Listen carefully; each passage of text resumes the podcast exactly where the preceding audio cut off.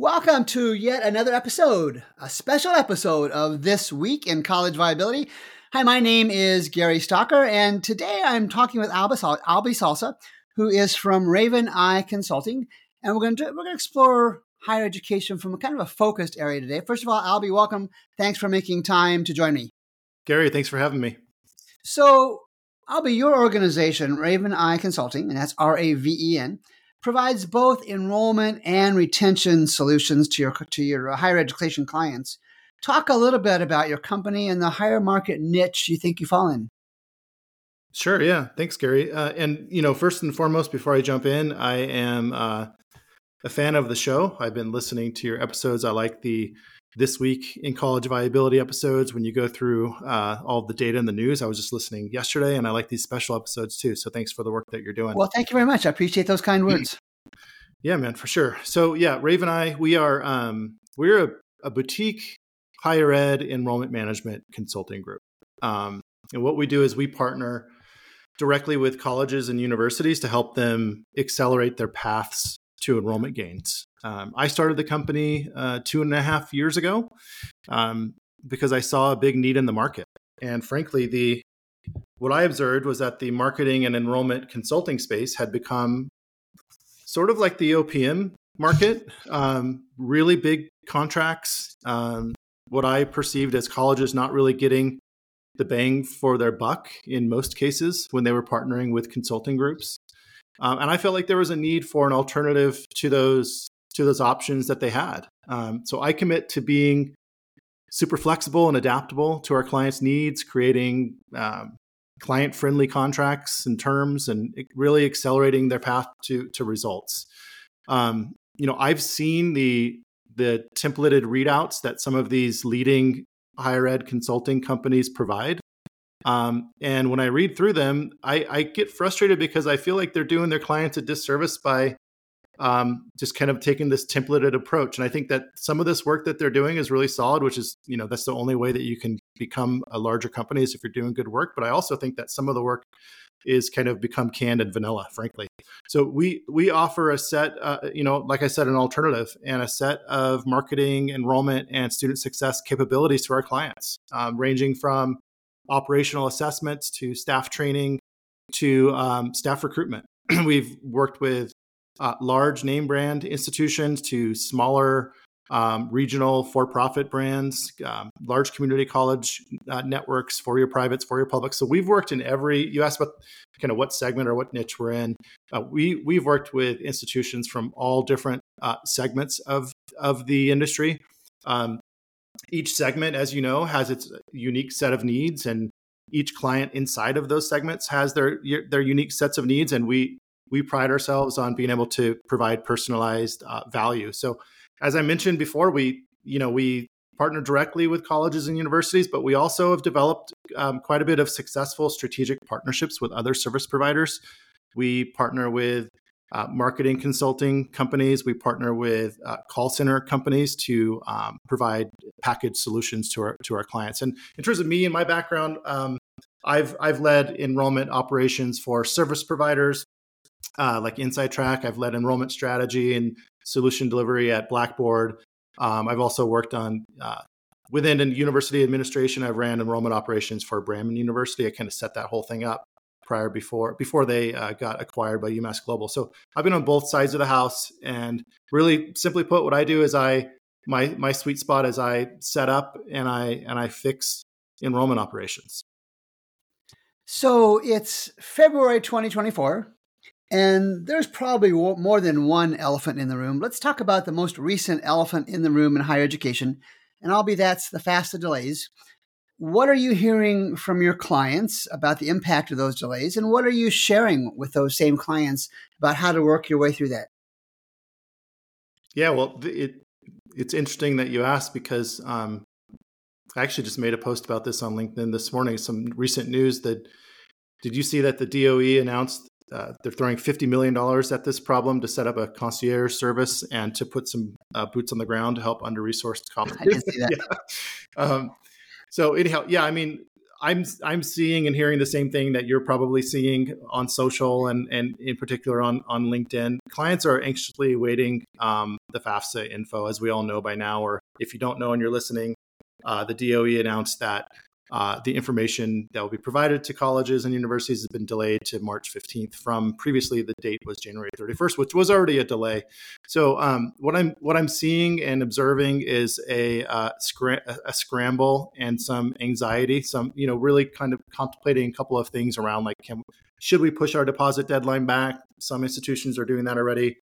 And but really, how can we communicate with families? And I think that you know the, what I'm seeing, Gary, is like this is just bringing to the surface. Um, and it's really more of a microcosm of a larger issue that I see within uh, the four year private sector with recruitment.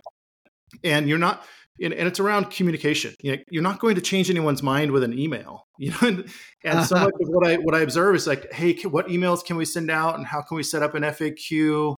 And it's so much of it is like knowledge based. So like, what what um, pieces of um, information can we share out and uh, and obviously that's important. People need to get their questions answered but what's missing and i think what's missing in general with recruitment in the four-year sector is like this personalized outreach and even more detailed than that personalized outreach via the phone and actually having personalized conversations with parents and prospective students. And here's the thing i think that there's a there's a concern about outreaching to your your families if you don't have all the answers and that's okay. I think the fact that you're actually taking the time to call and people hear your tone of voice and your genuine concern, uh, will reinforce their commitment to maybe a tenure institution. And even I saw um, RNL, somebody from speaking of a larger consulting firm, um, posted, you know, around like the you, have seen all this data. Niche puts it out, RNL puts it out, and they survey their families around like who is the most influential person in terms of making your decision when you choose to attend yeah. school for a traditional age college student. And it's like parent number one, admissions rep number two, right? so if you're an admissions rep, why not call and talk to the parent and to the students? It seems so logical to me, right? So, yeah. but what, what we hear is we hear objections all the time around phone. You know, it's like, hey, there's the list is too large. We don't have enough resources. Well, you know what? Okay, so if the list is too large, then why don't we segment that list down and figure out who you want to call? Get a smaller list. It's it's simple to me, right? Or or we don't have the technology to do it, and we'll let it, let us help you figure out from a long term investment perspective how to set that up.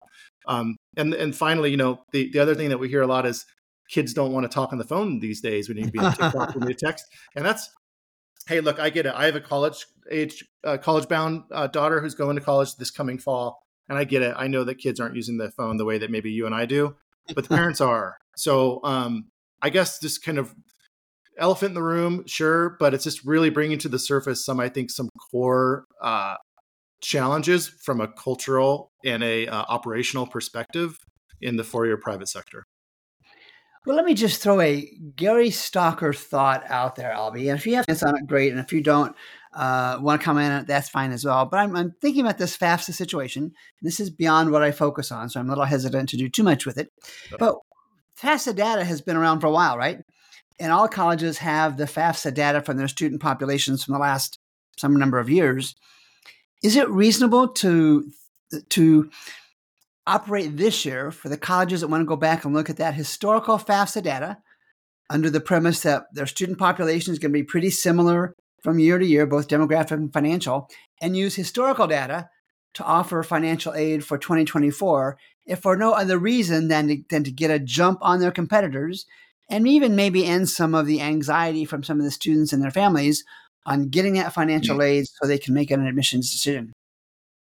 Yeah, I don't know, and you know, uh, like you, I'm a little over my skis with with those sorts of details related to um, awarding strategies. But um, I, I, I would ask, like, how would you do that for an incoming class? Would you just create personas and and similar profiles with other students, and then award based on that? Is that what you're thinking?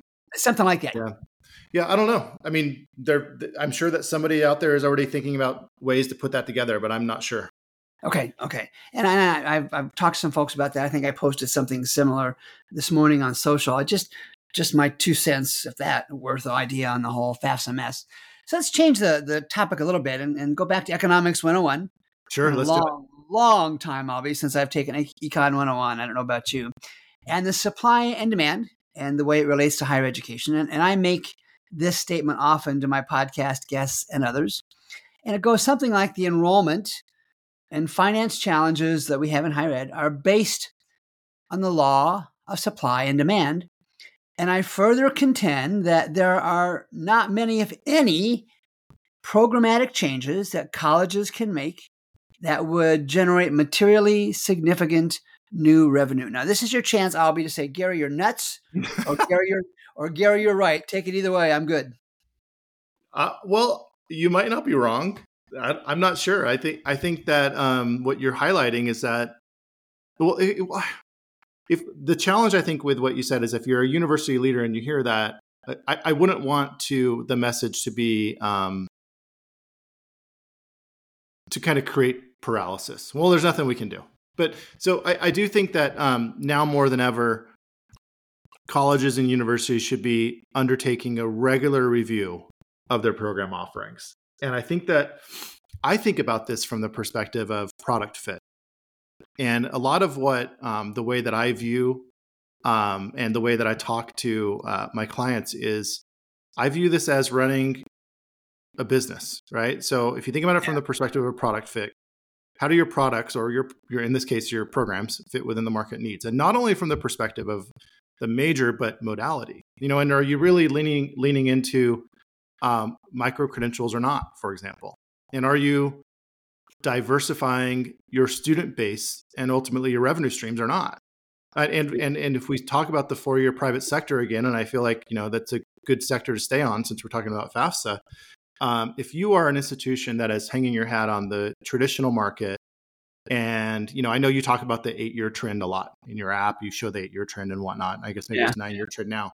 But if you're if you're one of these institutions that has the eight-year trend going down on enrollments, and you um, are not really leaning into the adult market, like now might be the time to identify if there's an opportunity to capture some of that market in your local community in the adult market, and and specifically with potentially micro credentials. I'll come back to that because um, if you look at like Western governors. Um, I want to say that the president shared last year that, correct me if I'm wrong, I think it's 40% of their enrollments now come from employer partnerships.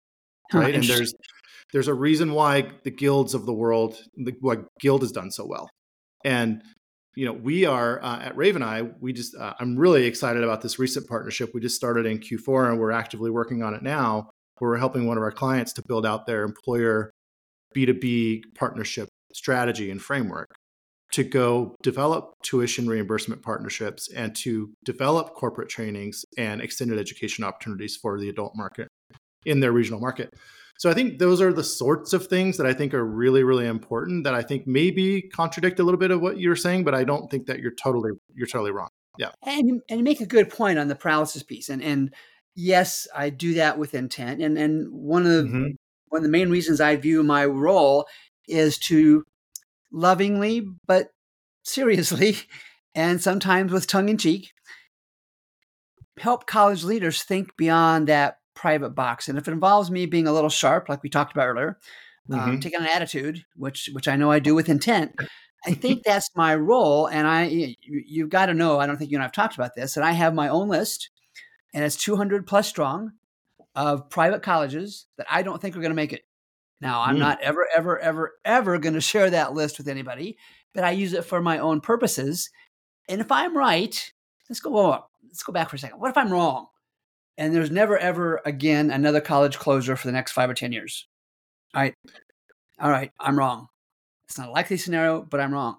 But here, I think is a more important question. And again, I will never ever identify an individual college and say Alby Alby Salsa University is going to close. Never going to do it. But here's the big question: Alby, what if I'm right? What if I'm right and we're looking at an increasing rate of private college closures and public college consolidations that goes even beyond what I can envision or you can envision or anybody else can envision? What happens then?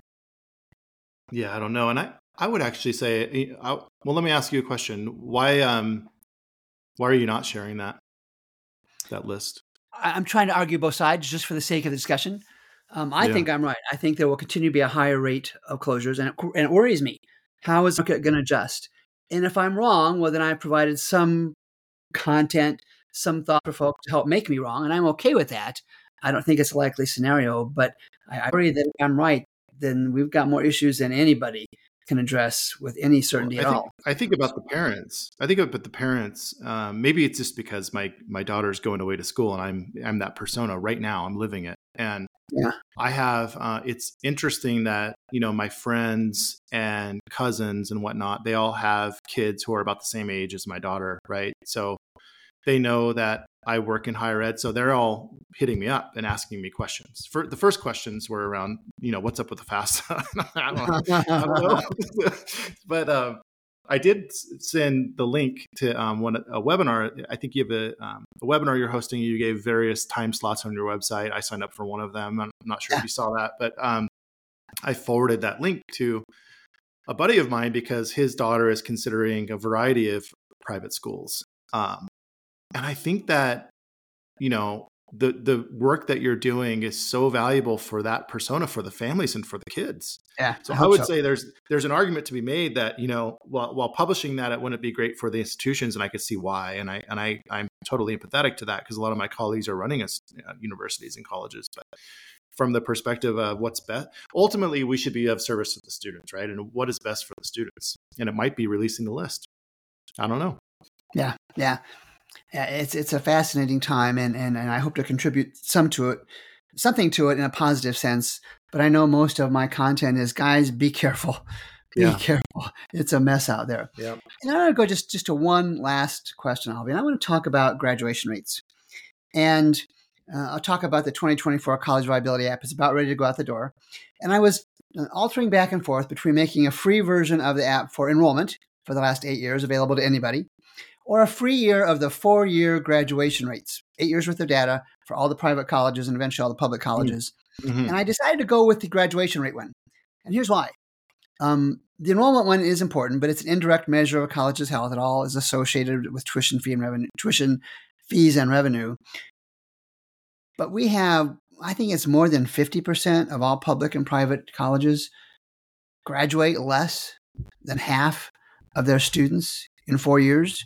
That scares the bejeebers out of me. What about you? yeah, I you know when I got I cut my teeth in higher ed working in um, on student retention initiatives.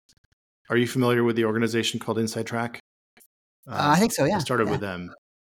Yeah, so uh, and we back then we were primarily doing student retention work, but yeah, I mean, here's the thing. I think we all have seen the data, but yet when it's time to make decisions, I don't see us acting in a way that is informed by the data. And the data is, says that it it costs a lot more money to go recruit a new student than it does to retain one, right? Um, yeah, right. But yet, every project we get pulled into, it's even though I have a background in, in retention and and my colleagues do too, we get pulled into uh, funnel management, right? And I, and I think it's because there's more of a direct correlation and and um, attribution between activities and, and, and performance. And but so anyway i with with student yeah it does concern me. And i think that if what i try to guide my clients to is like let's get really focused on like a, a phase of the student journey. Because when you think about graduation it seems pretty overwhelming graduation yeah. rates. It's like okay this is a six year measure. But if you can get focused around like how how can you help your students have a really strong start right? And having a strong start is so important because what it does is it helps you have a strong first semester and ultimately a strong first year. And then you come back for your second year. And all of the data shows that now I'm talking about the traditional enrollment cycle again, fall to fall ret- retention. If you can get right. somebody to year, if you can get somebody to year two, the likelihood of them graduating, it's like the big cliff is between one year, year one and year two. Right, right. And the big and, and the big reason behind the cliff um, all the qualitative information I've looked at says it has to do with those first couple months, right? So, and when you start unpacking, like, okay, from the moment that somebody is um, doing their orientation, sort of like the moments before they arrive on campus, or even an adult learner, right? Even an adult learner when it's virtual, what does that look like from a student experience perspective um, to help them build a sense of belonging and a community? Call, let's call it community on campus. And how are we um, removing unnecessary friction points in that in that phase of the journey. So I think if you get really like really really laser focused on this idea of how do you help people have a strong start, you're going to start seeing um, big gains from year one to year two, and ultimately it flows slows down flows down to graduation. And then just a quick follow up to that, and then I'll wrap this up. Is do you think that graduation rates will become will increasingly become a selling point for colleges that do well, as opposed to those who don't graduate fifty percent or more? Well, it should be. I mean, I, I would I would certainly hope so. I mean, here's the thing, Gary. I think that um, I think that institutions just in general need to really take a regular view and refresh of what their what their value propositions are. And if you have a graduation rate that is high or significantly higher than your competition or than the national average, you need to be promoting the heck out of that. Yeah. Yeah, um, yeah for sure. Cool. Cool. Well, I am grateful for your time this afternoon. Alby Salsa, who is the founder of Raven Eye Consulting, that's R A V E N I E Y E Consulting, and I'll provide a link on the show notes, has been my guest. Alby, thanks again for making time. I wish you continued sex, continued success with Raven Eye. Great. Thanks, Gary. Appreciate that. And, hey, thanks for having me. Really appreciate oh, the time. Anytime, good conversation. I appreciate it. And we'll be back soon with another edition of This Week in College Viability. My name is Gary Stocker.